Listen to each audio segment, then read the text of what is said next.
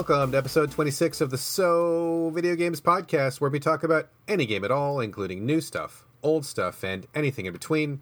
If we are playing it, we will be talking about it. Today, we are recording on April 2nd, 2017. My name, Brad Gallaway, editor at GameCritics.com and 50% of this here show.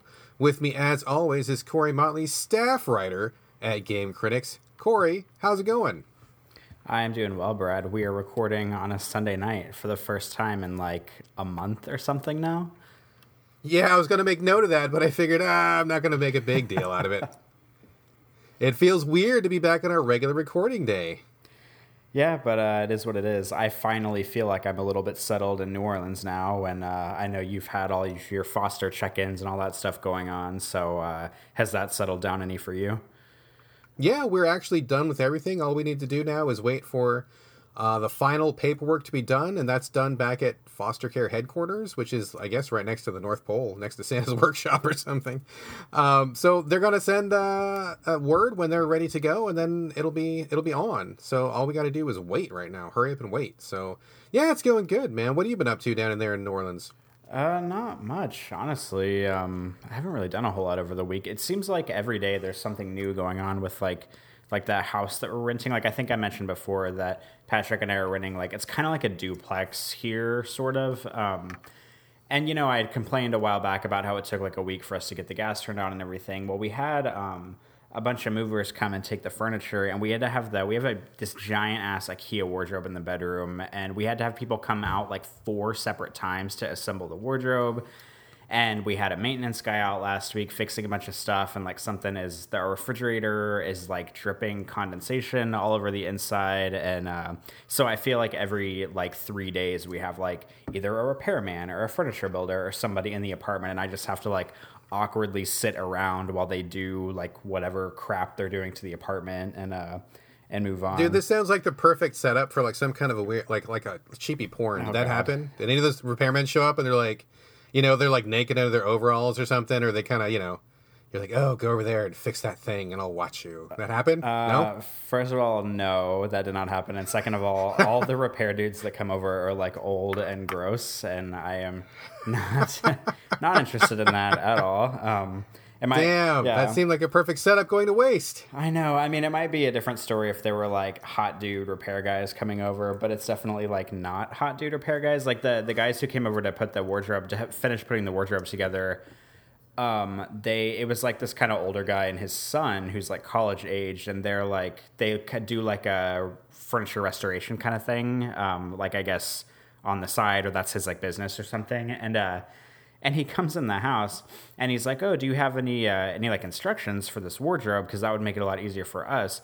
And I was like, oh, well, uh, I don't think I have any printed out, but I can get on the computer and I can try to find the PDFs on IKEA's website, and their repair guy looks to me and says, "What is a PDF?" wow. Yeah. Did he arrive at your house on a swamp boat or something? Uh, no. Uh, fortunately, he was in a van, but uh, I mean, he he was like knowledgeable and everything about putting this stuff together, more or less. But I I don't know. He was just one of those like. I guess like boomer generation, kind of like older guys who like uh, willingly admitted to like not knowing anything about technology the whole time he was here, but like didn't want to make any sort of effort to know anything. So he like brought his son along for everything that he did because his son like knows how to scroll on a computer screen and like eh, yeah so every time like i was like oh well here's the instructions. I have them you know on these few tabs in the computer like the the older guy like wouldn't even look at the computer like he like made his son do everything and i mean like that's fine because i know whenever i'm his age like there's going to be stuff that you know 20 year olds are going to know about that i'm not going to know about but it's like th- there's a difference between like making an effort to learn something and just like not and just being like oh well i don't get it and like that being the end of it. Like i mean he if his son like knows how to use computers the least he could do is like i don't know try to help him learn a little bit or something. I don't know. Yeah. Well it's funny you say that about the older generation because oddly enough i had a very similar experience not exactly the same but similar. Uh, my in-laws who are older and they live down in palm springs they're kind of off doing their own thing in their, you know, golden years, if you want to call it that. Um, they, you know, they want to spend more time with the family and they want to be connected, but then again, they bought a fucking house in Palm Springs, so it's like, what, you know, clearly not your priority, right? You could have moved to Seattle, you could have moved to Portland, you could have been closer. Anyway, they've got that grandparent guilt going on where it's like they're too fucking far away to visit, and we're not going to go down and visit because it costs a fortune to go to Palm Springs, and I don't want to take time off of work for, you know, whatever. It's like, you know, I'm not going to put my life on hold for that. So they it, they shocked the hell out of me. They shocked the hell out of me because they called us up one day and they're like, "Yeah, we bought a PS4 and we want to get online and play Minecraft with your son." And I'm like, "What?" Whoa. That was I did not see that coming at all. Um, but kudos to them for taking that step. I mean, I think they are kind of those folks. They're maybe not as hardcore as this dude you're describing, who's like anti-technology, but they're definitely like, "Yeah, we'll do email and then if anything other than email comes up, we don't know what to do. But at least they know email, right? They got one one foot into it. So anyway, they buy the PS4. This is like six months ago, right? So like they get it, and I'm like, all right, well, you know, hook it up, and like when you guys are ready to go, let me know, and then we'll we'll, we'll do it. So it takes them six months to get it hooked up. Whatever. I mean, you know, they got to get like the cable, and they got to get, you know, how does this work, and where does it go, and what TV does it go to, and what is what is PSN and how does that work? And so you know we we've been kind of touching base on it every now and then.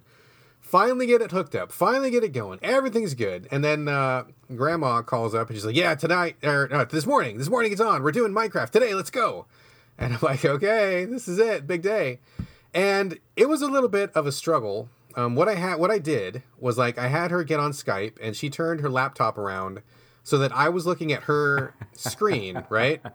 Yeah. And so like whatever she was doing, she's like, "What do I do? What do I do?" And I'm like, I mean, I mean, I got to be honest. I was kind of hoping they would go through the tutorials and kind of get acclimated like before we started playing so that they would have a little bit of base knowledge.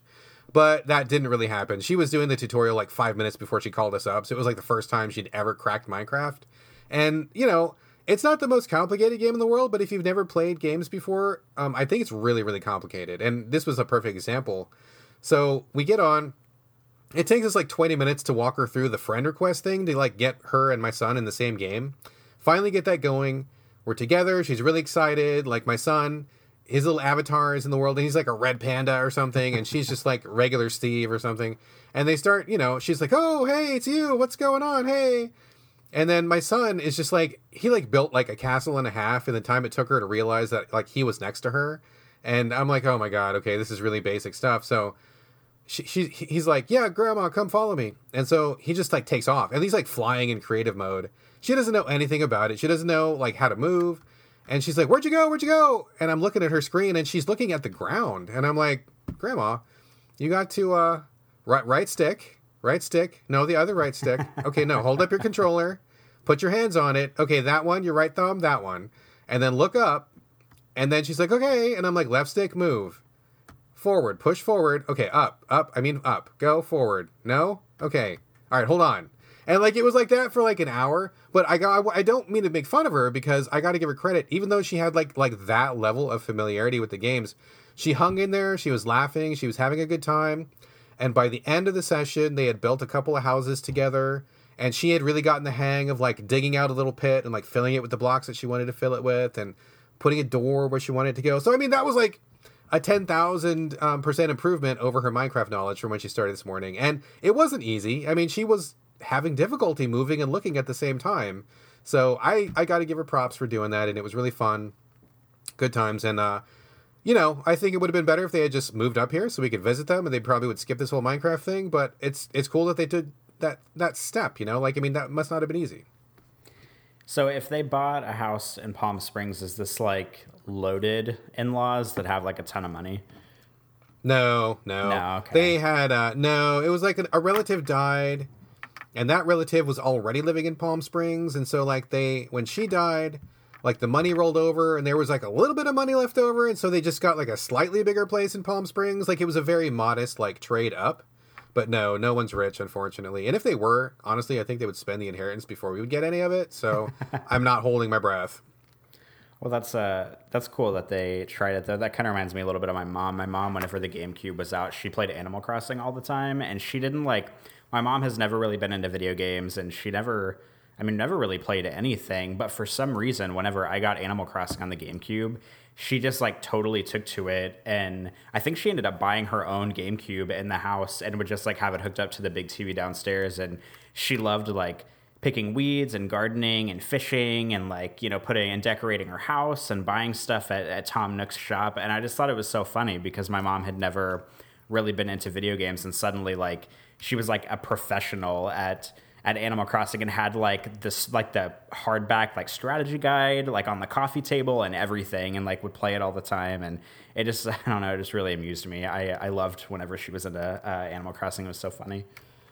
Oh, that's awesome! It's it's so cool when non gamers just like randomly click with something and then they they usually end up diving headfirst into it. But then once they're done, like they're done. Like, has she played anything since Animal Crossing? Uh, I don't think so. Every once in a while, I consider that if I like had a little like if I ever got a cool job and had like a little bit of money on the side, I would buy her like a 3DS or something and get her like the 3DS and then the Animal Crossing, you know, whichever Animal Crossing is on the Nintendo DS or the 3DS, and just like give her that for like her birthday or for Christmas or something. Um, but unfortunately, I don't have that much throwaway money around to just like you know spend a few hundred on a on a Nintendo DS or 3DS and buy the game and stuff. And plus, I don't even know if she would play it if she had it. Um, she does like iPad games every once in a while, but as far as like console games are concerned, it was like Animal Crossing, and then that was it.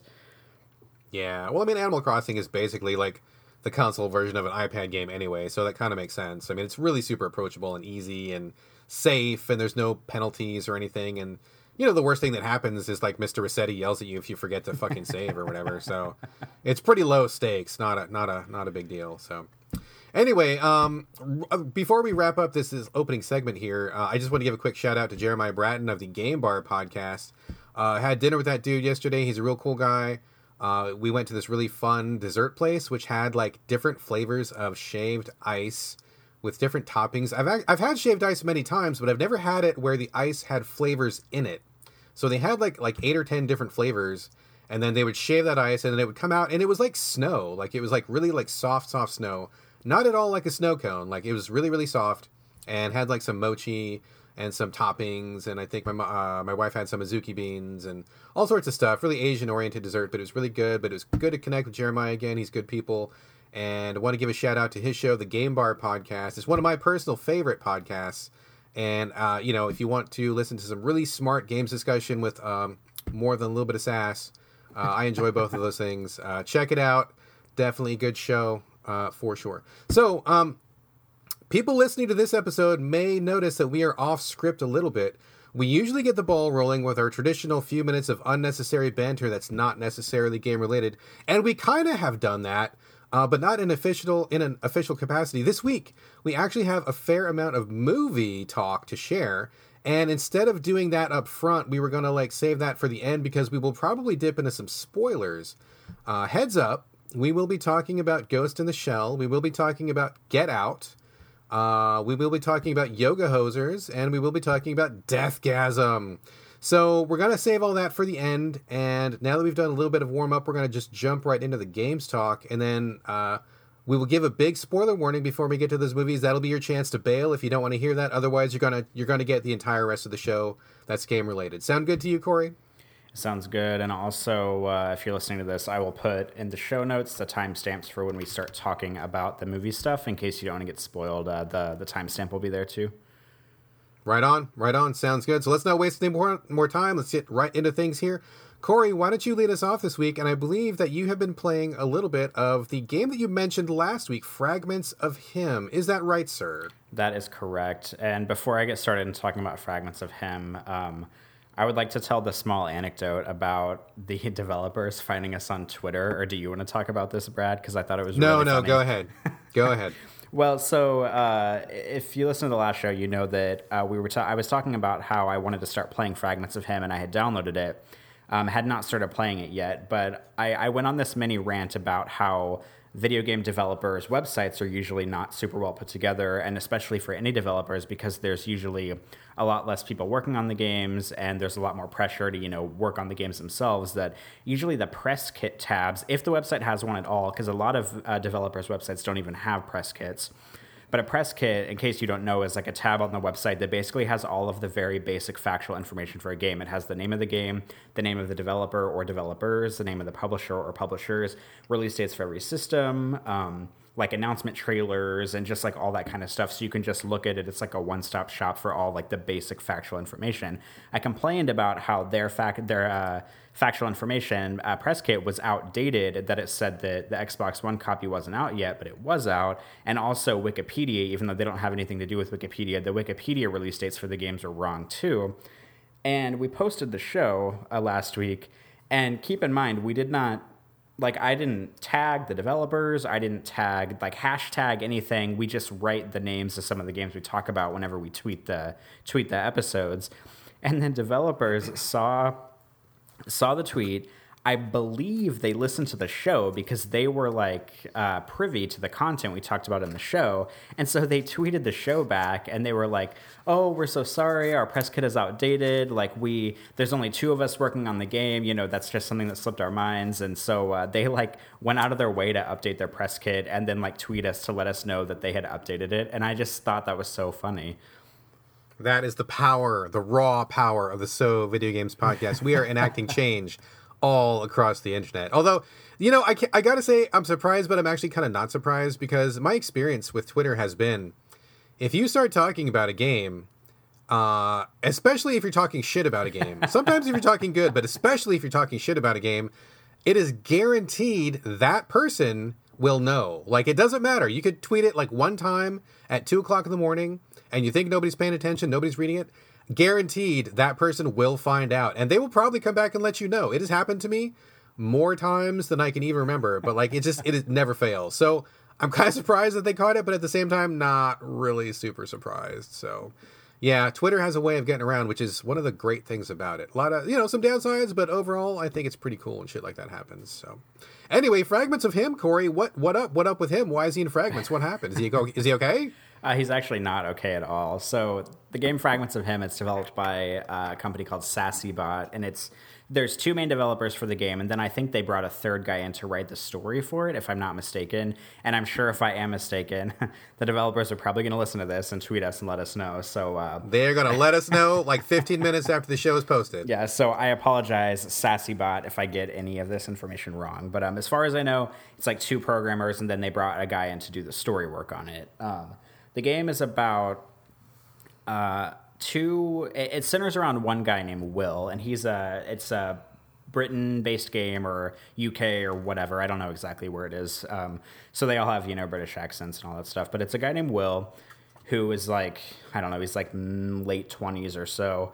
He dies toward the beginning of the game, and this is not really a spoiler because it happens like 30 minutes in. Um, he he passes away, and the game is like a first. It's kind of like an omniscient first person narrative heavy, almost point and click game about his death, and then three people who have shared a lot of time and relationship with him, and sort of like what they did during his adolescence and how they met him and sort of what they were doing whenever he died and how they remember him. So it's like a story about you know, about like love and loss and redemption and, you know, all the other adjectives that you throw in there about any like heartbreaking story.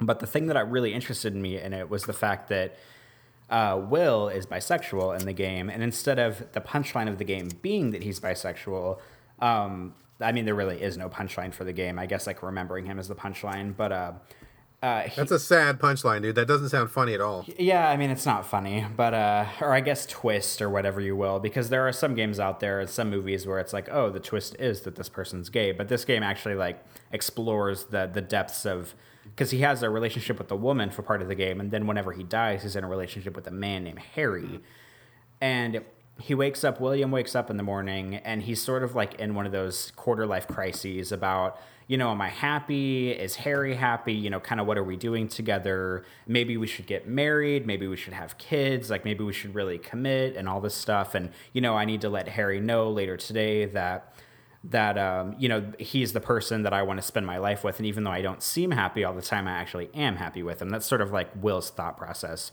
Well, it gets sad pretty quick because after Will starts having that thought process, he drives his car to work, and then he dies in a car accident on the way to work which is uh, which is not great. But um, The game then rewinds and backs up to his ex girlfriend in college, and you kind of play, and she talks about, you know, she just like remembers the stuff that's going on with him, and then part of it is with his grandmother, and she kind of does the same stuff, talking about uh, raising him. She didn't raise him, but um, she was just there a lot during his childhood, and about uh, you know her relationship with him whenever he was in college. And I, I want to talk about the gameplay for a minute here because it's very um, it's like the whole game, almost the whole game is in grayscale, which is cool because it has like a distinct visual look. It has a style. And the characters kind of looked like mannequins. Like they're they have full body forms, but they don't have eyes. They don't really have like a whole lot of facial features going on. They have like a nose and like a little like mouth slit kind of thing. Um, but it's it's very like kind of simplistically designed, which I'm okay with because again, it has a style. Um, I didn't have anything wrong with the the way the game looks. It's actually a, a very charming looking game. And but you you sort of like when I say you're playing as these people, you're not actually playing as them. You are in a first person camera angle, but you're walking around them and kind of um, observing what they do and how they act and they'll like say a few lines of dialogue and then usually there's something around the atmosphere that you can click on. It might be that person themselves and then they will sort of like disintegrate and then reform down the line and you kind of like click them through the path that they're walking on or sometimes you will click items in the room like picture frames or chairs or maybe even other people and that stuff will uh, will like pop up in the world. Like you'll kind of bring it to life as if you're filling out those details in the person's mind that you're sort that you're focused on at the moment. And usually they will talk about the stuff in the room as you bring it to life or they will talk about themselves and their relationships with will as you sort of move them around the environment. Um, so it's it's in a sense it's kind of unlike anything I've played before because I've never played a game that's really paced that way or that's kind of like that point and clicky in like an omniscient sense. Um and the game I mean it's not amazing and it's not bad. It's a fine game. It's pretty good. Um but uh I don't know, before I dive in, do you have any questions or anything so far, Brad? No, I mean it sounds fine. It sounds like one of those. Um, I mean, it sounds like something that's going to live and die based on the quality of its writing. And you've kind of given us a brief synopsis. Um, I'm not really interested in more details, but I do want to know, like, how was the writing? Like, did it did it touch you? Did it move you? Did you feel like it carried you through, or were you, you know, disaffected? Or like, talk about like talk about that. Well, I'm glad you asked because the writing actually, I mean, it's fine. It kind of goes back and forth between being like pretty good to just like like okay. I mean, it's never like bad or terrible. Um, but it also like I didn't like cry or anything. But there's a few scenes in particular that actually were uh, were kind of troubling to me, and by troubling I mean like like emotionally um, like draining for me. Like there's a sequence where because um, his grandmother is very kind of like stuck in her ways, um, is very conservative, and Will, uh, you know, being a bisexual, you know, twenty year old man, is is very uh, liberal, and she kind of like doesn't really get along with his views.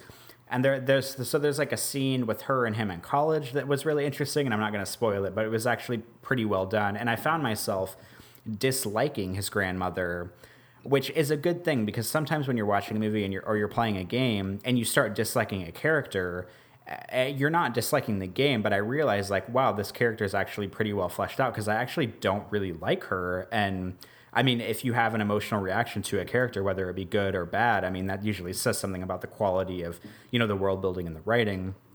And there's another for sure, for sure. Yeah. Um, let me ask you though. Let me ask. So I, am curious. You say that he's. I mean, I'm assuming he's out by the time his grandmother's talking to him. Is his coming out part of the game, or is he just like out and it's just you know like um, you know, in that sense, he's just dealing with people who already know who he is. Well, actually, I'm not actually sure if the game answers that question because whenever he starts dating, I think her name is Sarah, his ex girlfriend in the game. Um, like, I, I think that I don't know. Like, the game never establishes like there's never like a coming out scene or anything like that. But it's like he's dating her, and then Harry is another friend of theirs, and she's sort of like sees that they're getting along really well. And I think maybe he had already been established as bisexual at that point, but that's never really like a hard plot point, which is interesting because it should have been, because that would have given a better reason for the grandmother to be sort of like cross with him. Because she sort of like there's a part in the game where she just sort of like decides that he and her don't really see eye to eye on things but the situation surrounding it is incredibly weak in my opinion and it never really like gets down to the point of it. And this is also a separate scene from the good scene later on in the game. Um, oh okay. Well well i guess overall i'm really interested in stuff like this. I think there's a lot of space um, in games to, for this type of material to be explored and i think we definitely need more of it uh, especially, uh, are you playing this on Steam or are you playing this on? Uh, I'm playing it on Xbox One. It's out on PC and Xbox One, and I believe they're working on the PlayStation 4 version right now. Okay, so we definitely need more of this kind of stuff in the console space. I mean, overall, do you feel like it was a well done take? I mean, did you feel like it did the material justice, or did you feel like they were kind of cashing in on it, or you know, because sometimes I've heard from um, some of my gay friends who play you know gay oriented games where they feel like, oh, it's not really representative it's just more of like you know sexploitation or really cliche stuff trying to appeal to like lowest common denominator. I mean, did you feel like this was a good take, or, or like what was your what was how did it hit you? How did how did it land with you? Well, I actually do think it's a pretty good take. It does not feel like exploitative or anything like that. It doesn't feel like they're cashing in on like, oh, we're just going to make this character gay and you know make them you know, do all these gay stereotypes. It's actually a really well done, mature take on like a bisexual character and how he sort of grapples with being with a woman for a while and then sort of moving on to being with a man.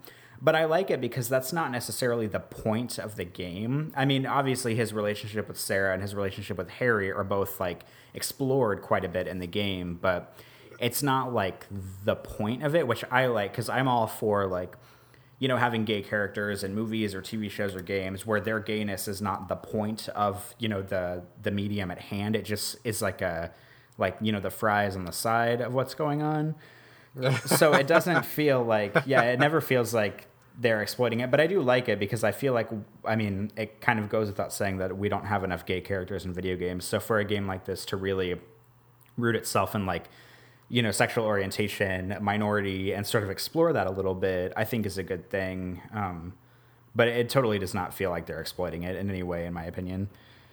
Excellent excellent. Well it sounds like something really worth checking into. Would you recommend it uh, to folks? You think it's a thumbs up? I would uh, i would hesitantly recommend it because it is a little bit monotonous and it's a little bit boring and it's paced pretty slowly. I mean the whole game is basically just looking around an environment, clicking on something, listening to the person say something, and you just repeat that like, you know, I don't know, 400 times, then that's it. And I don't think the writing is as good as it could be. Um, but mm. part of that is my fault too, because like, I, am probably like the least sentimental person in the world, and so there's some there's some writing in the game where it's like, you know, after Will dies, Harry's like, oh, like uh, you know, I wish he were here to hold me. I miss his arms and stuff like that. Just like I'm just like, ugh, gross. Like, ugh, like I don't, I don't like that sort of like really cheesy, sort of like teenage like love writing. You know what I mean? Um, you were such a you were such a dude sometimes, Corey. Oh, I know, I know, and like I mean, I'm sure there was a time in my life where I was interested in that, but I mean, like the older I get, the less like sentimental and emotional I get. So it's partly my fault. But I mean, if you're into like having a guy like talk about like oh i wish i were in his arms like that just like i don't know like gives me the creeps but but i guess it's like sweet and everything but i just don't really like it's kind of like when people kiss in public like i hate pda like I, I think it's gross i don't care if it's a man and a woman or two men or whatever like anytime people kiss in public i pretty much say the word ooh like out loud anytime because i just think it's gross and uh, and it's sort of how I feel about the writing. So it's not really the writing's fault. It's sort of like my fault because I'm like, I don't know, like a robot or something. But I don't know. It's just kind of cheesy sometimes. I guess is the best way I can describe it. But it's not all cheesy. It's mature with like sprinkles of cheesiness around, if you will. Cheese garnish. All right. Well, that sounds good. That sounds good. Um, I don't know if it's exactly my thing because I'm really kind of staying away from slower paced games right now. But I do support the idea of this being out there, especially on console. That sounds really cool. Um, if maybe if I see it on sale or something, I will snag it and I will check into it at some point. I am still a big softy, so maybe that writing would have some impact on me. I do find myself becoming actually more emotional as I get older, so maybe we're on like slightly different uh, tracks at the moment. But yeah, I, I still you know, I watch a good TV commercial and I fucking like tear up and I'm like, oh god, that was so sad. So maybe I've got a little more estrogen uh, flowing through my veins than you do, but uh, we'll see. Anyway, it sounds interesting. I'm glad that it's out, and thank you very much for covering it. Excellent choice. Um, let's move on really quick. I want to talk about Snake Pass. Speaking of gay is... video games, let's move on to Snake Pass. let's move on to Snake Pass. Yes, yes, yes. Much innuendo can happen here. I'm going to try my best to stay away from it, but we'll see what happens. This is a brand new game uh, come coming from Sumo Digital, and it's out on. I no, it's not out on Wii U. The Wii U's not really a thing anymore. It's out on the Switch. Sorry, my autopilot kind of kicked in there, and I was I was going to say Wii U, but no, it's on the Switch. It's on PS4. It's also an Xbox One. I don't know about PC. I would imagine so. Uh, this is one I've been looking forward to for a while because I gotta say I'm kind of burning out on certain genres, and it feels like a really long time since we've had a really good, just bright, colorful, fun platformy kind of thing. You know, it just it just feels like I've been playing a lot of games where there's not a lot of fun in them lately. You know, like there's no lighthearted, no goofy. I mean, maybe I'm playing the wrong games, but I just I feel like I want that right now. And Snake Pass, that very much looks like what I wanted. It's you you take the role of a snake, and you're in these like kind of really abstract tropical themed levels and the point of it is that you have to move around i mean you're a snake so you can't jump and you don't have arms and you don't have any like special power ups or anything. You're just a snake kind of making your way through these levels, collecting items and whatnot. And when I watched the video, I was like, oh my god, this looks so bright and so colorful, and the snake is so cartoony, and it looks just like really low impact and fun, and I really want to play that so bad. So I got it last week, and I got about halfway through, and I. Uh, man. I I, I hate it. Oh, I kind of hate no. it. I know. I know. It's bumming me the fuck out, dude, because I keep playing these games where I got to break this bad streak. I'm on this really streak of games where I just I just don't like them and I got to play something that's really good. Um I well, oh, that's not true. I did play Deadlight, which was really good, but I mean, I played a lot of games lately that I don't like, and this is one more, and it breaks my heart. It breaks my heart, and I will tell you why. So, this game, very visually, it looks a lot like I don't know, like a Mario 64 or like a Banjo Kazooie or a Crash Bandicoot or something like that. Very colorful, very bright. The first couple levels are really fun. Like you push one button to move the snake forward, and if you want to move even faster, you have to slither him side to side, just like the way that a real snake moves. It's kind of cute. Like it's kind of cute. Uh, you can push one button to raise his head up, which will kind of lift him off the ground and give him like a little bit of a leverage to climb up onto things. And in the couple first couple levels, you're just you know you're just snaking around. Like it's pretty fun you have a little buddy who's a hummingbird and he'll give you clues about where to go and what to do. It's it's really very cute, very colorful, cartoony. I dig it. But what happens is after the first 4 or 5 levels, it is revealed that this is not really a fun game for people who want to chill out or for kids. This is a very technical, physics based, like really hard, challenging game where the point of the fucking game is not to have fun in a cartoon world. It is to like perfect the control of the snake by putting him in all these situations where in in nature a snake would never be. Like it makes perfect sense that if I'm controlling a snake, of course I'm going to have him go up a bamboo ladder. Of course I'm going to have him go across a pole over this giant, you know, giant gaping chasm. Of course I'm going to have him do these really high wire things where they require moving parts and rotating gears and all these really really high intense stressful things that a snake in normal life would never be able to do. Of course, that's what I'm going to do with this game. What else would you do with it? So I got really fucking. I mean, I mean, when I hit the first difficulty spike, it was like level six, and there's only I, people have told me there's only 15 levels. So at first I'm like, oh, this sounds really quick. I'm gonna blow through it. Yeah, no, no, no, no, no, no.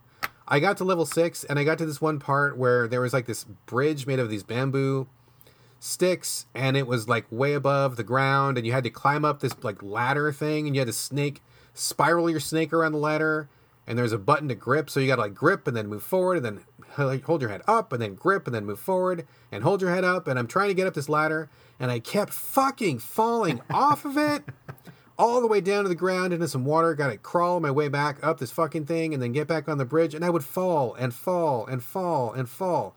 Dude i was i was losing my shit. Like i was so upset. Like my son came over from across room. He's like dad you look like you need a hug. I'm like i'm like i was gonna say i'm gonna fucking kill this fucking guy But I'm like, you know, yes, son, I do need a hug. Thank you. I'm gonna turn this fucking thing off, and I'm just gonna get a hug, and I'm gonna chill the fuck out because I'm getting ragey. And I just, it's a shame. It's really a shame because it seems like they had a good idea, but it's one of those things where the developers had a very different idea about what they wanted to make as opposed to what the game looks like, as opposed to what I wanted from it. So I fully admit that, like, my expectations were my own thing. I take responsibility for that. But I do think it, the way that it looks, the visual style of this game, very much suggests a different kind of thing than what it actually is. So I feel like there's a bit of a bait and switch going on. And I have to really seriously question the developer's mentality in wanting to make a game where, like, controlling, like, having absolute mastery of the snake is the entire point of the game, like, technical mastery. Like, how, how difficult is this?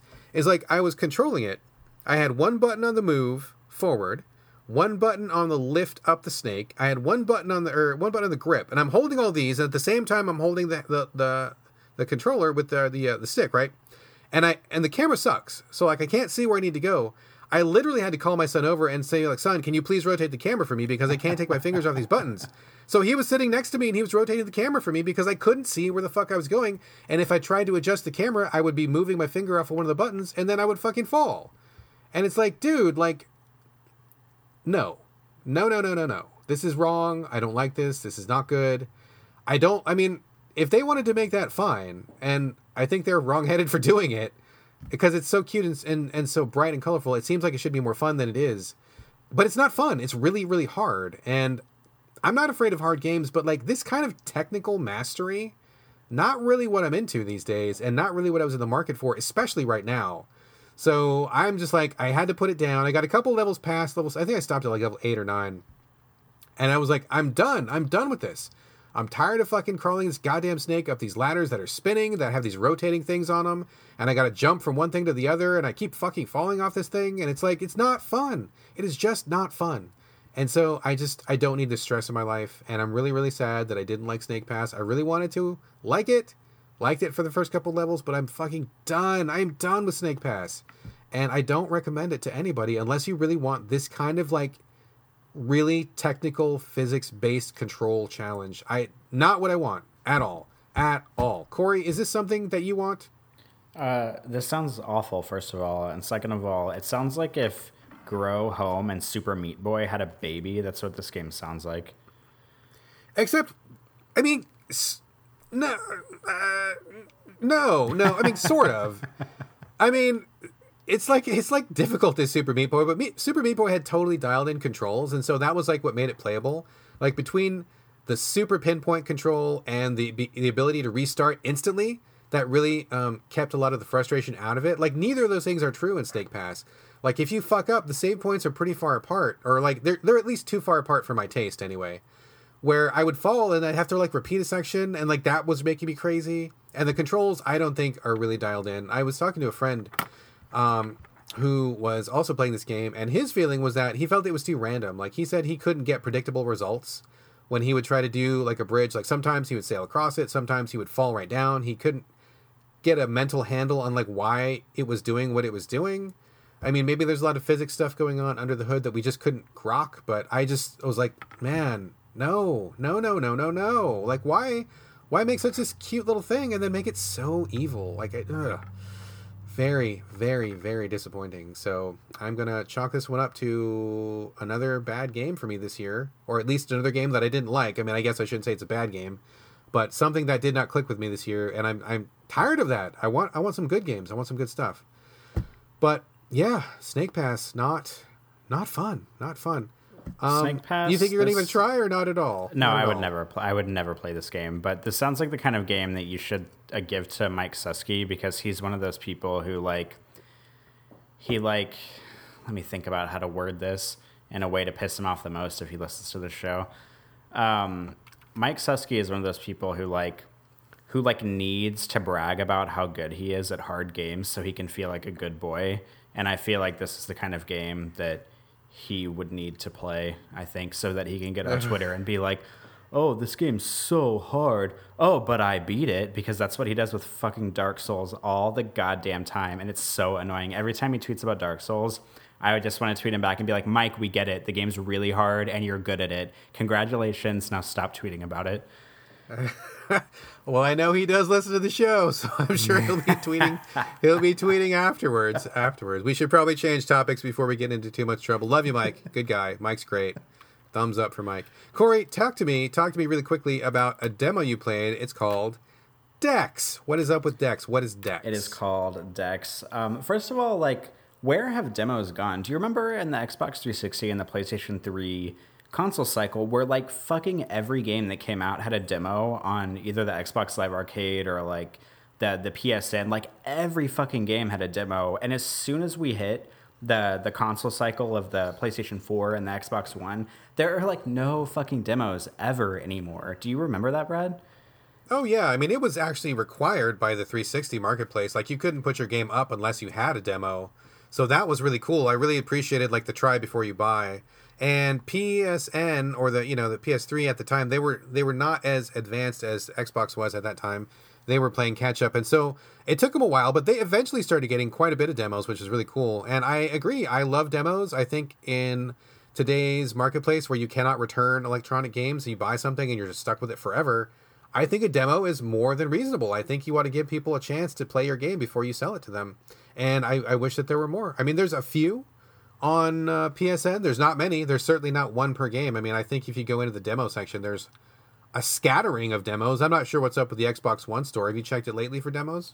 Well, it's funny that you asked that because that's actually how I found the Dex demo. I think they're probably about I don't know. Xbox One might have more demos, but I didn't like dive into all the pages. But uh, yeah, I mean, overall, there's just not that many demos anymore.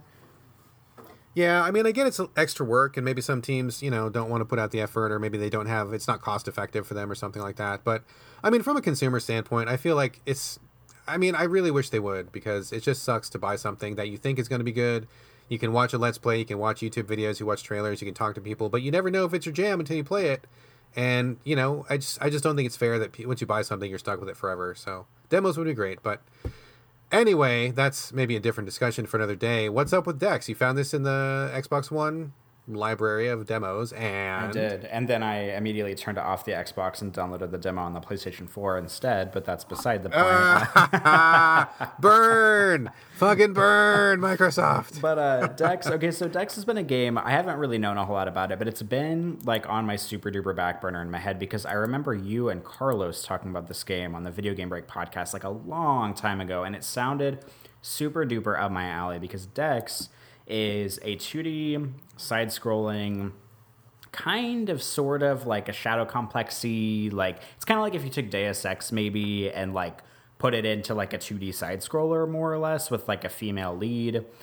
And the game just sounded really up my alley whenever you guys talked about it. And I remember you and Carlos uh, saying that you both weren't super duper into it.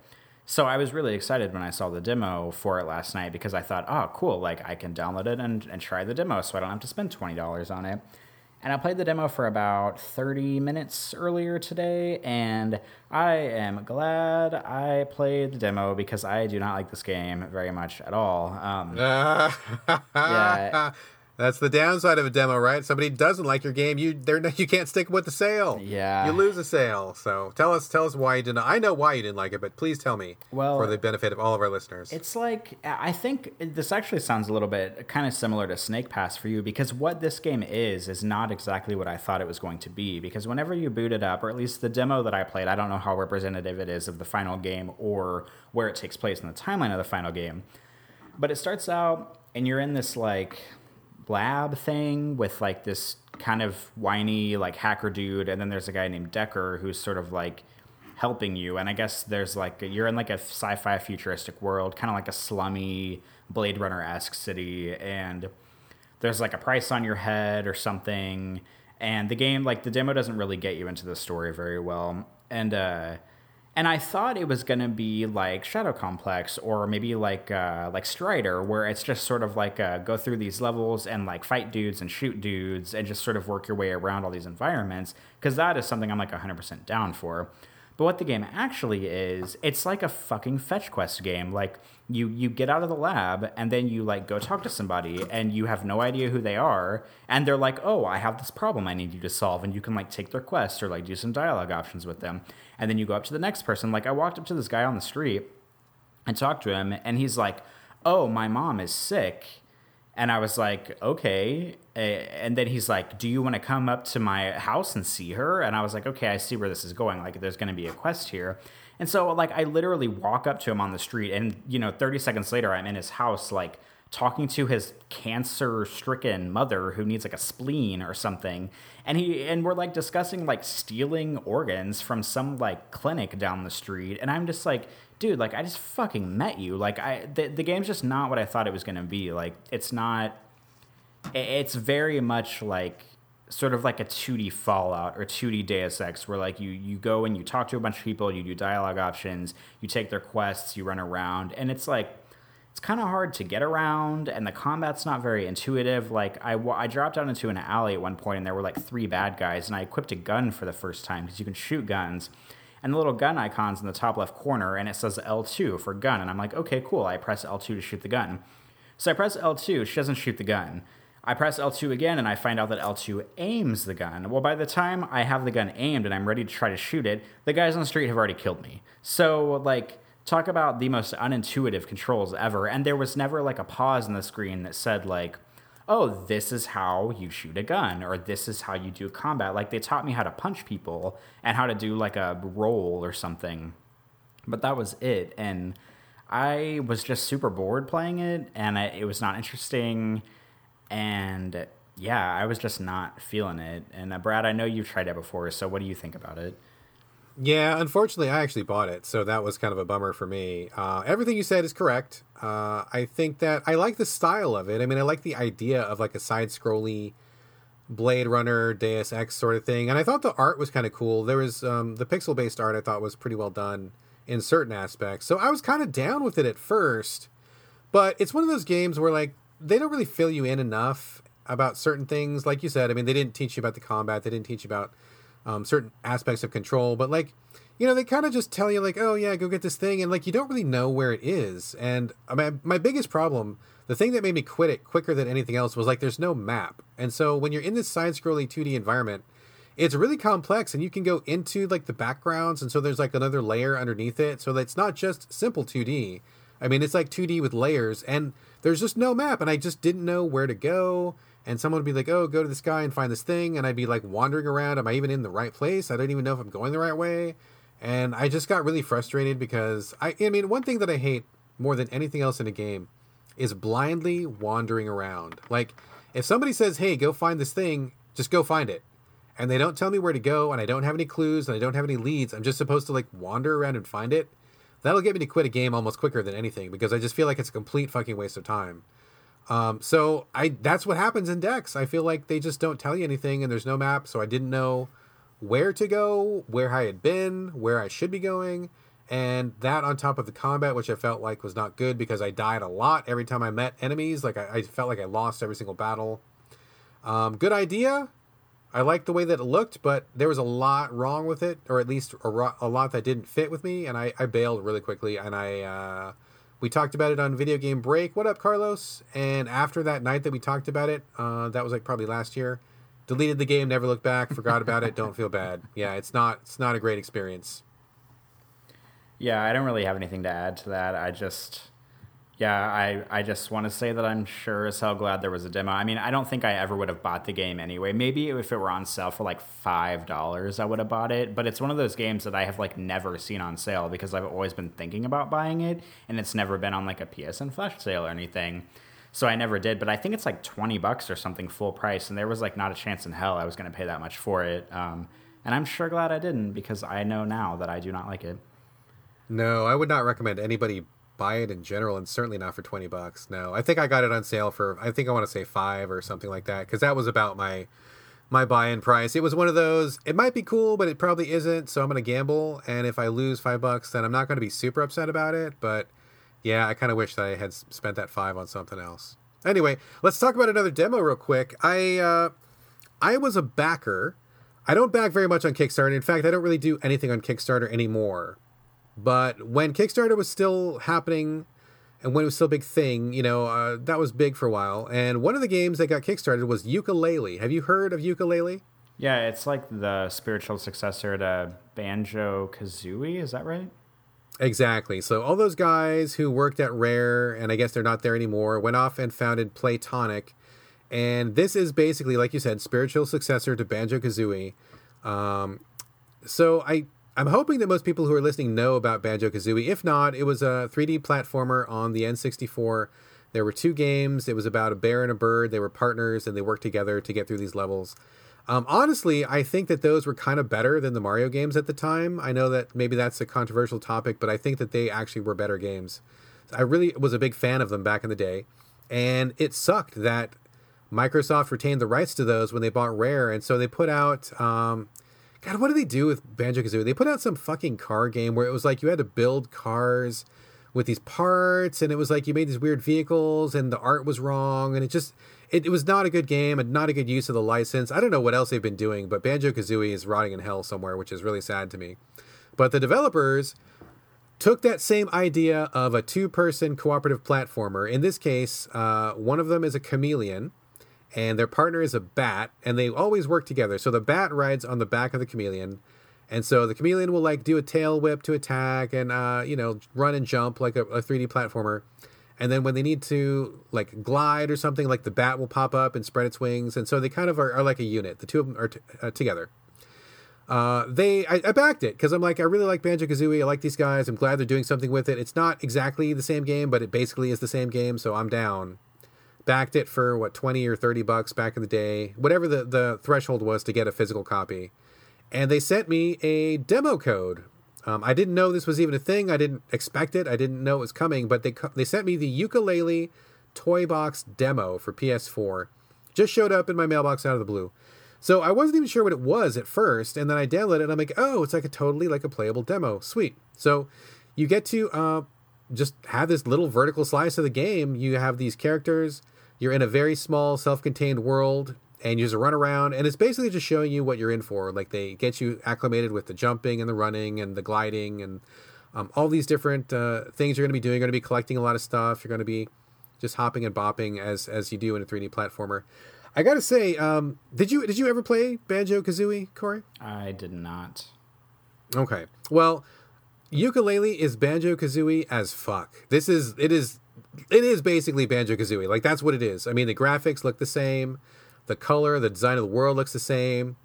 Uh, the things that you collect, although they're different, but they're basically the same. The sound effects really the same. The music, uh, very much the same. I mean, this is this is basically the next Banjo Kazooie game. So if you are a fan of Banjo Kazooie, I assume you probably have already heard of Yooka-Laylee and you've probably backed it already. But just on the off chance that you haven't, this is a thing and it's coming soon and it looks like it's going to be fun. Um, I do think though that I I was a little bit disappointed with the demo and I hate to be such a, a Debbie Downer, but when I started playing it, it was really rough. Like the the frame rate wasn't as smooth as I would have wanted, and the jumping felt a little hitchy. And that's something that you really got to nail in a in a 3D platformer. You really got to get the jumping down. You really want to get the feel down. Like it's very important that it feels good. I mean, I would almost rather they skimp on the graphics and get the feel down rather than have it look good and not feel quite right. But again, this is just a really early pre-release demo. I'm hoping that they're going to get that uh, all polished off by the time the final ships, which I think is coming out either this month or next month. It's very very soon. So I'm looking forward to it. Like I said uh, when I was talking about Snake Pass, I'm really in the mood for a colorful platformer, something fun, something low stakes. This looks like it's going to fit the bill uh, I'm down. I'm down for it. I will. I will say one more thing though. I have always hated the music in Banjo Kazooie. Like for some reason, I just I find it repulsive. I just don't like it at all. And I think the guy who did that music is doing the music for Yooka-Laylee as well. So when I was playing the demo, I was like, "Oh God, it's that fucking music again." I can't stand it, and it sounds crazy, but like it hurts my stomach. I listen to this music and I, I just feel like ill. I just don't like it at all. I don't know if it's subliminal or it's just like a really adverse reaction I'm having or what. But like when I hear this fucking music, I'm like, ugh, God, don't like it. But otherwise, it looks really fun. Looks good. Are you uh, are you in the market for a platformer these days, Corey? How are you? How are you towards platformers? I know you do a lot of, of like walking sims and spooky games and stuff. But what about a, what about a colorful platformer? How would that strike you?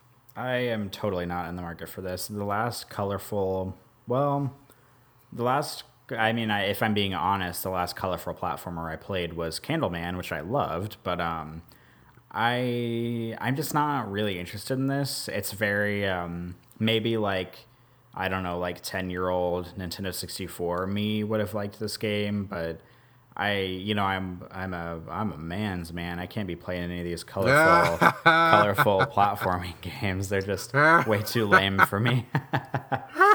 no, I mean it's probably like I, I want it to be good and I want people to enjoy it, but I these games I'm just not really interested in at all. So I will probably never play it. No worries. That is fair. That is totally fair. Not every game is right for every person. We are living proof of that right here on the show. So not a problem. But anyway, um, just heads up to people that Yooka-Laylee is coming soon. It looks pretty good. If you liked Banjo Kazooie, you I, I guarantee you're gonna like this because it's fucking the same thing. So if you want more of that, and I know that Microsoft's not going to give it to you, you might as well hop aboard Playtonic's new release and uh, see how that fits you. Well, I would um, I would be careful guaranteeing that because remember what happened with Mighty Number no. Nine? It was supposed to be just another Mega Man copy, but uh, look what happened there. Yeah. Okay, that's true. That's true. Sometimes that doesn't plan out. Sometimes that does not happen. So okay, at least you know it's coming. It's very similar. Maybe be aware of it. Maybe rent it first. Maybe you know cautiously explore it, but.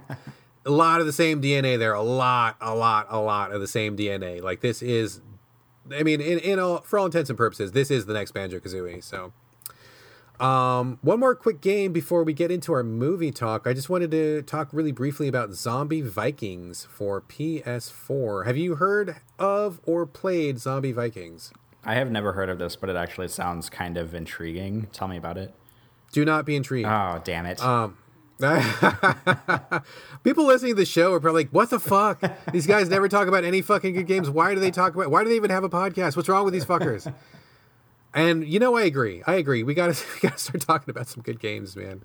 Um, Zombie Vikings is put out by I want to say it's by Zoink, which is a development studio from I don't know exactly where the Netherlands or Sweden or somewhere over in that part of the world. I, I apologize, guys. I don't know where you're from exactly. They put out um, another game on PS4 called Stick It to the Man. Have you heard of that one? No, but that sounds good too.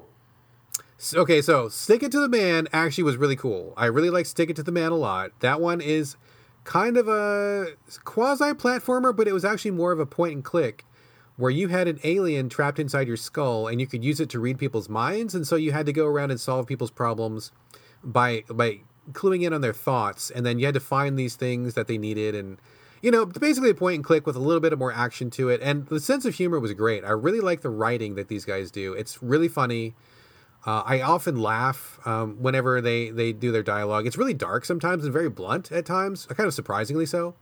So I really like Stick It to the Man a lot. That was a really good game that like nobody played. Nobody knows about it. Nobody spent time with it. That game deserved more props than it got, especially if you're a fan of like Lucas Arts or Double Fine or any of those type of games, like if you like those kind of games, this is totally up your alley. Like check out Stick It to the Man. So I like that game a lot, and that's what brought me to Zombie Vikings. This is their next game, and it's got the same kind of visual style. It's got the same sort of writing, hilarious writing. I think it's very funny. But this is actually a side-scrolling hack and slash game. And I don't think it's nearly as fun to play. I'm kind of bummed because hack and slash in general I find to be pretty boring. I mean, there's very few examples which I think are really worth playing. But I got this for my son. He wanted to play it, so we picked up a copy on the cheap.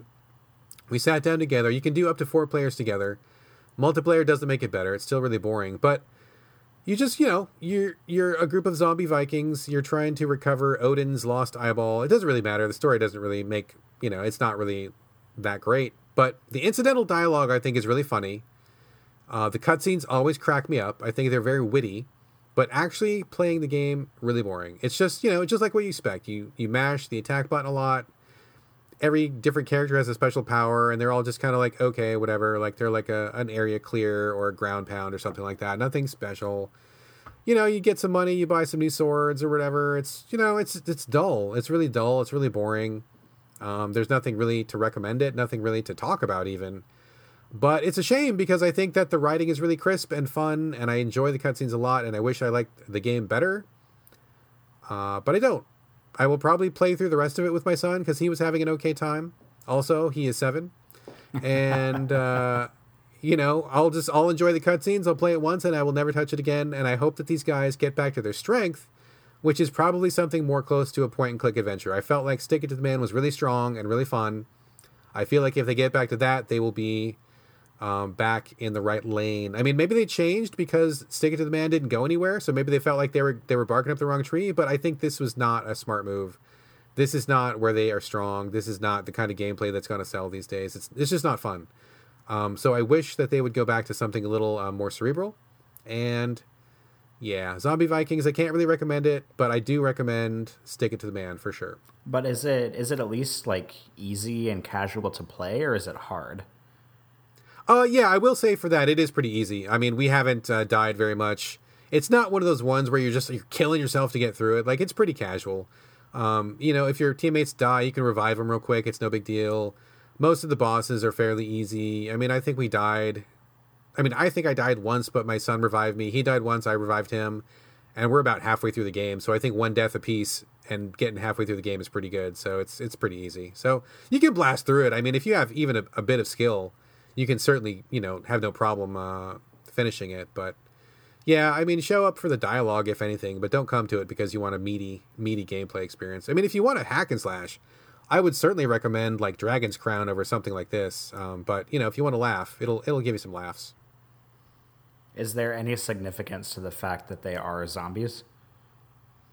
Uh, not really. I mean, in the beginning, it's just like a story contrivance where Odin's eyeball gets stolen and he needs somebody to get the eyeball back for him, and so he goes to this graveyard of dead warriors and he resurrects these people. That's it. I mean, it's I don't know why they're zombies, especially. I mean, they could have been anything. They could have been regular warriors. They could have been robots. They could have been anything. So, yeah, it's not really that relevant. I guess they thought zombies were funny. I suppose. Well, I mean, if you want a game to succeed, you have to put zombies in it. That's like video games 101.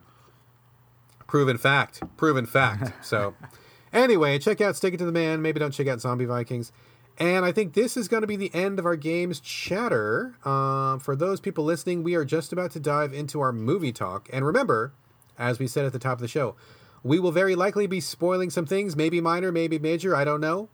But if you don't want to be spoiled on Ghost in the Shell or Get Out, um, go ahead and bail now. Uh, I will also briefly talk about Yoga Hosers and Deathgasm, but I don't think anybody probably cares about those movies. So I, pff, if you're worried about being spoiled on those, I mean, okay. Anyway, um, if you are leaving because you don't want to be spoiled, we just want to remind you that you can send us your comments, thoughts, feedback, ideas, anything else you'd like to at so videogamespodcast at gmail.com. We are also on Twitter as a collective show at so video games, and you can also reach us individually. Corey, what's your Twitter handle, sir? Uh, it might be hard to believe, but my Twitter handle is actually my first and my last name put together, which is Corey Motley. It is spelled out C O R E Y M O T L E Y.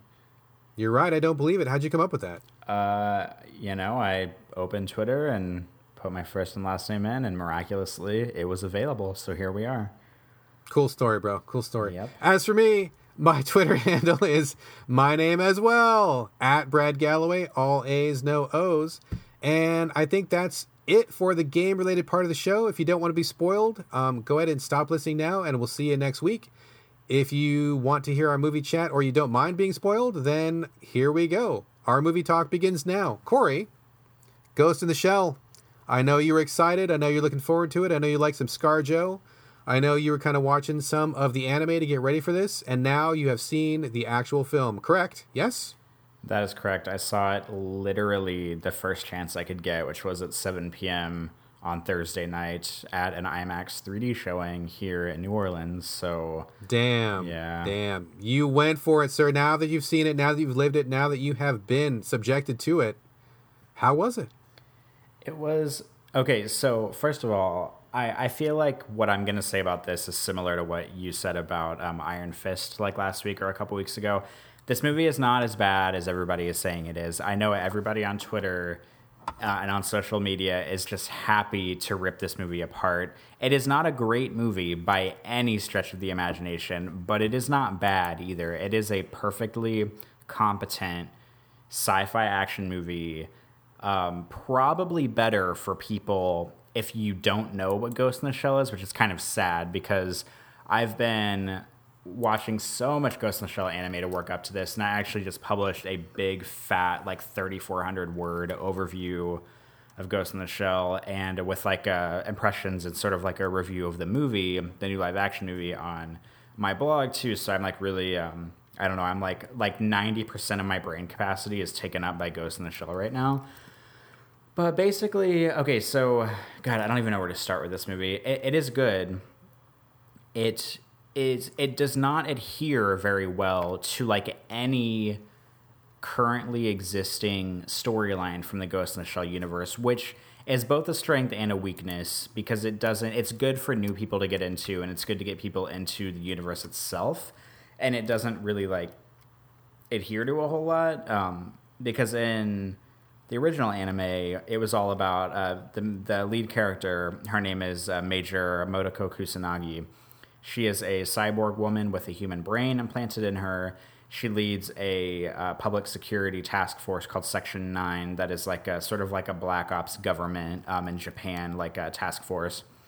There is a, a computer hacker um, called the Puppet Master, who is like infiltrating shit, and it's sort of like their job to go after him and to try to figure out what's going on. And partway through the investigation, they find another android that is like the puppet master's like in that that android's uh, shell, like his ghost is in the shell, and um, and sort of like shit unravels, and uh, he, the puppet master, and Major end up being kind of like um, like the same, sort of like the same capacity of cybernetic. And they both sort of like he like takes her into his ghost and they like mm, live in the net together. I don't know. It's very hard to explain. It's very philosophical. Um, it's very Japanese philosophical in the sense that this movie is like super Jap- Japan centric, and there's like a ton of stuff that flew over my head the first time I saw it. Probably even more stuff flew over my head the second time I saw it. But the live action movie is more about Scarlett Johansson. She is the shell she uh, was in some kind of terror attack and they couldn't they, they were able to save her brain from her body and they implanted it in the shell. And she is sort of like developed as a weapon for this governmental technology company called Hanka and she leads uh, section 9 in the movie as well. And instead of going after the puppet master they're going after a man named Kuze who's like a criminal hacker. And Kuze is actually a character from the TV series of Ghost in the Shell, but I don't even. They basically only named him to in the movie to name drop him because he's not very similar to Kuze in the series, like in any way, shape, or form.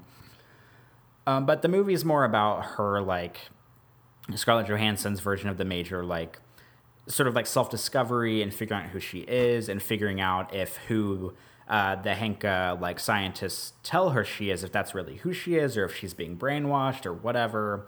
And so it's like a, it's sort of like an android coming of age story with like action and stuff. And it's not I mean, it's not nearly as philosophical as the anime. It doesn't really ask as many questions. The script is not very good. Um, it's the script is very disappointing. But I mean, the, it looks great. The movie looks fantastic. Um, the action in it is like like half of it's really good, and then half of it's really bad and it sort of just exists as like an homage to the whole universe of Ghost in the Shell, which sounds like a good thing, but I think the fact that the story in the movie is so mediocre and so done to death that it like doesn't really stand up that well on its own because there's several segments from um, the Ghost in the Shell movie, uh, the anime movie, the anime movie sequel, the TV series, the the prequel TV series. Like it takes and like directly lifts a lot of things from those and put them in the, and puts them in the movie but it sort of like works to its detriment because it feels like it's trying really hard to be a part of the Ghost in the Shell universe, but its story just isn't there enough to like really make it feel like it's actually part of the universe. Like it's just I don't know, it's not bad. It's just super mediocre and no, I mean, I don't know. It, it, I was expecting it. I was very excited about it, but I, I didn't think it was going to be like super amazing. But the thing that I do like about it is that it gave me an excuse to write a lot about the movie, and that's what I did. So uh, I don't know what else to say. Do you have any questions or anything? No, man, I don't think so. I mean, not to be that guy, but like I kind of felt like I knew what was up with this movie from just the first trailer, and I kind of knew like it wasn't going to be my thing. I mean, I I remember Ghost in the Shell from back in the day. I think I've seen the the original anime like once, and I you know read a couple of the uh, comics here and there, but I was never I was never really a Ghost in the Shell guy, um, so I didn't really have a lot of attachment to it. But just looking at it, I just, I just, I just watched the trailer and I'm like, man, this just doesn't.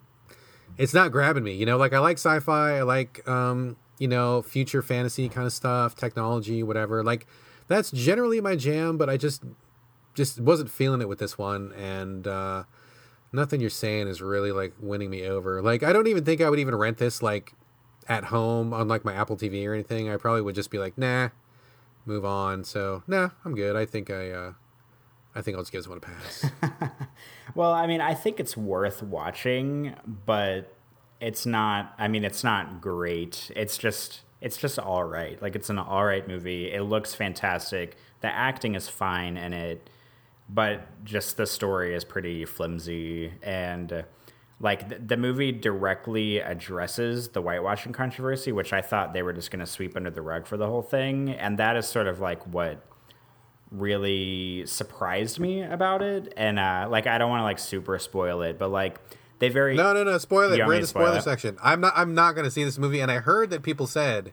Just like what you said, they were surprised they addressed the whitewashing. So what happened? This is we we have already got the spoiler warning up. Just spoil me, bro. Because I'm never going to see right. this movie. So the whole movie is working toward the major discovering who she is, and something that they did not say at all during any of the marketing because they, they made it very obvious early on in the marketing that they were not going to name Scarlett Johansson Motoko Kusanagi, obviously because she does not look Asian in any way, shape, or form. She's not Asian, so that would have been just like I mean, it's it's bad enough that they cast a white woman in like a Japanese role, but um, you know, so they they were just calling her the major for the movie, which I'm okay with. I mean, you know, it's whatever. Like, but what happens in the movie is they actually, first of all, they rename her. They give her a new name. Her name is Mira Killian. So they keep the MK initials, but they give her an American name. And that's something that they did not say at all before the movie came out because if they had, um, you know, people would have been even more mad because they gave her a Western name and all that. But it turns out that what the entire movie is working toward and what the twist of the movie is, and this has nothing to do with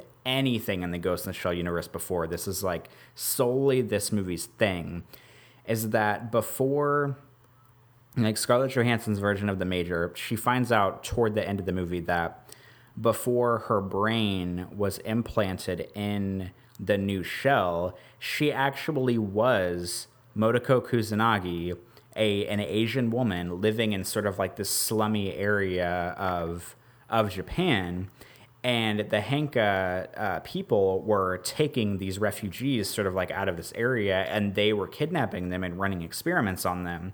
And whenever they successfully implant their brains into a cybernetic body, they brainwash the brain. So that way, you know, they don't remember anything because they're making these people as weapons, basically as task force operatives.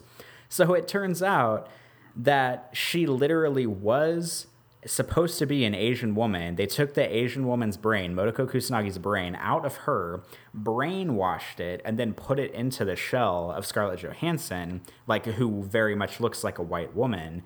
And, and that's sort of like the big twist of the movie is that she finds out that like, oh, I was this person named Kusanagi, and now I'm this person named Mira in this new shell and and that's sort of like the big the big thing which i think is like really stupid. But what i what i will say to its defense is that th- there is a possibility that a very fascinating movie could exist that really explores the depths of like how how that would be like how you would take a, a japanese woman's brain put it into a caucasian looking body and explore sort of like the depths of humanity and sort of like Western body and beauty standards and and sort of how she would navigate society when she has like an Asian background and now all of a sudden she looks white. But this movie obviously was never going to do that because that's not like sort of what this movie was aiming for. And also, I don't think the producers or the director or the writers had the sophistication to do it. But I mean, that could be a jumping off point for the sequels in the future. But I doubt they will ever make another another one of these. Um, but there's like that is a fascinating premise in and of itself, but this movie is not nearly sophisticated enough to actually explore that. Interesting. Interesting. I, I'm thinking of several things that I want to say, but I actually am not going to say those because um, I don't want to spoil you on something else that we might talk about at a future date. So I'm going to hold off on that. But that is very interesting, and I I don't know that I would have guessed that, and I'm not sure that I care. But thank you for sharing it spoiler with me, and now I can rest easy, never having to watch that movie. And now that I know what's up with it, so I'm going to save that five bucks and spend it on something else. Um, so overall, just overall wrapping up, did you did you like it? Did you, did it meet your expectations? Were you happy you went? I mean, what was the wrap up? What's your takeaway? I liked it, and I'm glad that I saw it in a theater. I'm glad I saw it in like I'm not I don't care about 3D that much, but I'm glad I saw it in IMAX because I mean any movie I can see in IMAX is great. Um, but uh, I'm glad I saw it. I'm glad I experienced it. I'm glad I got to write about it. It was not as good as I was hoping it would be, but I'm still I still recommend it. Uh, hesitantly recommend it, and I still um, think I, I, don't know. I'm so glad I saw it. I don't think it's awful. I don't think it's bad. I don't even think it's bad. Even it is like mediocre to good in my like scale of movie dumb, I guess. Okay. Okay. Fair enough. Um, all right. I, I had like three movies to talk about, but I'm looking at the clock right now, and we are kind of running out of time pretty hardcore. I'm just gonna I'm gonna keep two of those off for the future, and I will just talk about Get Out for now. Uh, before I talk about it, now Corey, I know you're a horror fan. Um, you said earlier off the air that you were going to see this. How much of this? How much do you know about it, and how much do you want me to spoil? Well, I know that the premise of it is that uh, the lead actor, whose name is Daniel Kaluuya, I think, uh, he is a black man dating uh, Allison Williams, who is a white woman and he it, the whole premise of the movie is doesn't he like go to visit her family for the first time or something? And it turns out that they live on like a plantation home and they're like hypnotizing black people or something like that. Isn't that what it is? Okay so you know you know a lot already. Like you know from the get-go a huge chunk of the movie right there. So um there's there's like another little small twist. I'm gonna i'll leave that part out because it's not really super relevant. Uh, but yeah you've summed it up pretty well. Get out is basically it's made by um, what is that guy's name? Jordan Peele, Peele. from Key and Peele, uh, comedian and actor. Uh, really funny guy. I enjoy his work. So this is his first film, I believe, and yeah, like you said, it's about a black guy dating a white girl, and she wants to bring him home to her family to meet them for the first time. He's a little bit hesitant about it, but he really loves her, and he's like, okay, that's fine. You know, we'll just power through. It'll suck and it'll be awkward, but that's fine. We'll just we'll just get it over with. So they go, and the parents live like really super far out in the woods, um, you know, wherever. And their house is like enormous, and they, like the dad's like a doctor, and the mom's like a psychiatrist, and they're obviously rich, and uh, they have some black servants uh, at their house, and so he shows up, and they, you know, it's like just like a family get together, and then also it just so happens that that weekend they're also having like this other big family event. Like the daughter is like, "Oh my god, I totally forgot. This is the weekend that we have the big get together." Oh, I'm so sorry, I forgot. And the mom and dad are like, how could you forget? We have it every year. This is the, the big event. But anyway, now you're here, and then everybody else is going to be here, and we're all just going to have a good weekend. It's going to be fun. Um, as you can suppose, this is a horror movie, so things don't turn out to be fun for anybody. Um, I don't want to spoil the entire thing since you haven't seen it and since you are going to see it, and you should see it. I think it's really good. But I think the, I mean, in terms of like being a horror film, I thought it was good. Uh, I am not like a horror maven. Like I'm not an expert on horror films, although I, do, I have seen quite a few horror films and I do enjoy the horror genre. So I'm no stranger to it. I mean, I'm, I'm no Mike Bracken. I'm no Corey Motley, maybe, but I, I do watch horror. Uh, so as far as uh, being a straight up horror film goes, I thought it was pretty good. Um, maybe a little tiny bit slow, but it paid off in the end. So I thought oh, that was good. And in terms of, you know, everybody that's that's seen this movie has been talking about the racial factor. It's kind of like the elephant in the room. And I think that it was addressed pretty well. Um, well, so two things to say about it. First of all, it's pretty rare, at least for me, that you see a horror film divided among racial lines. Like I, I'm trying to think of another movie where every white person was a bad person and every black person was a good person. I can't think of any. There may be one. I don't know. I'm not a movie expert, but that's kind of what happens in this movie. And I thought it was really um, interesting because a lot of the things that happen are shown from the perspective of a black person. Like in the beginning, one of the most powerful scenes I think is at the very start of the movie, where there's um, a black guy walking in an obviously like white neighborhood, and he's nervous. He's trying to find somebody's house, and it's like late at night, and he's talking to somebody on the phone, and he's like, "Oh my god, I'm real nervous about being in this neighborhood, you know, so I don't want anybody to come mess with me because I, I really feel like I stick out in this neighborhood." And I'm sure that that's an experience that's been had by many black people. I mean, I, am sure that's a very common thing. So it was cool to see that perspective given on the screen. And there was other instances where, um, like the white people would say like really fucking stupid stuff, like really dumb stuff to the black guy, and it was obviously like you guys are idiots. And I'm assuming that this is all stuff that's probably happened to the director. Maybe it's happened to his friends. I mean, I wouldn't be surprised to hear that every single stupid thing a white person said probably was something that somebody had said to him in real life. Like that wouldn't surprise me at all. So seeing those things put up on the screen in a prominent way was really good and interesting, and I'm I feel like it was cool. Um, on the other hand, I have heard some people say that like when they saw this movie, like it made them want to be like a better person, or like they f- somehow got woke from seeing this movie. Um, if I may use the vernacular, I don't know about that for me. I don't know about that for me because honestly, when these white people were on screen, I was like, y'all is fucked up. You white people are weird and you're crazy, and I don't I don't identify with you, and I am not like you.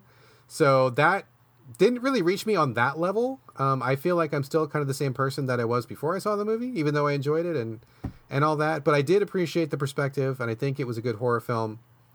Um, you know, I mean, I got to be honest. I predicted most of what happened, like way before it happened, so it's not like a lot of it was a surprise. There's one little twist at the end, but in general, I thought it was pretty predictable. Although that still didn't. Uh, I mean, I, I still enjoyed it. It didn't ruin it for me. Uh, and uh, there's one performance given by this other guy. I'm, he's a comedian. I forget his name right now, but he's actually pretty funny in it too.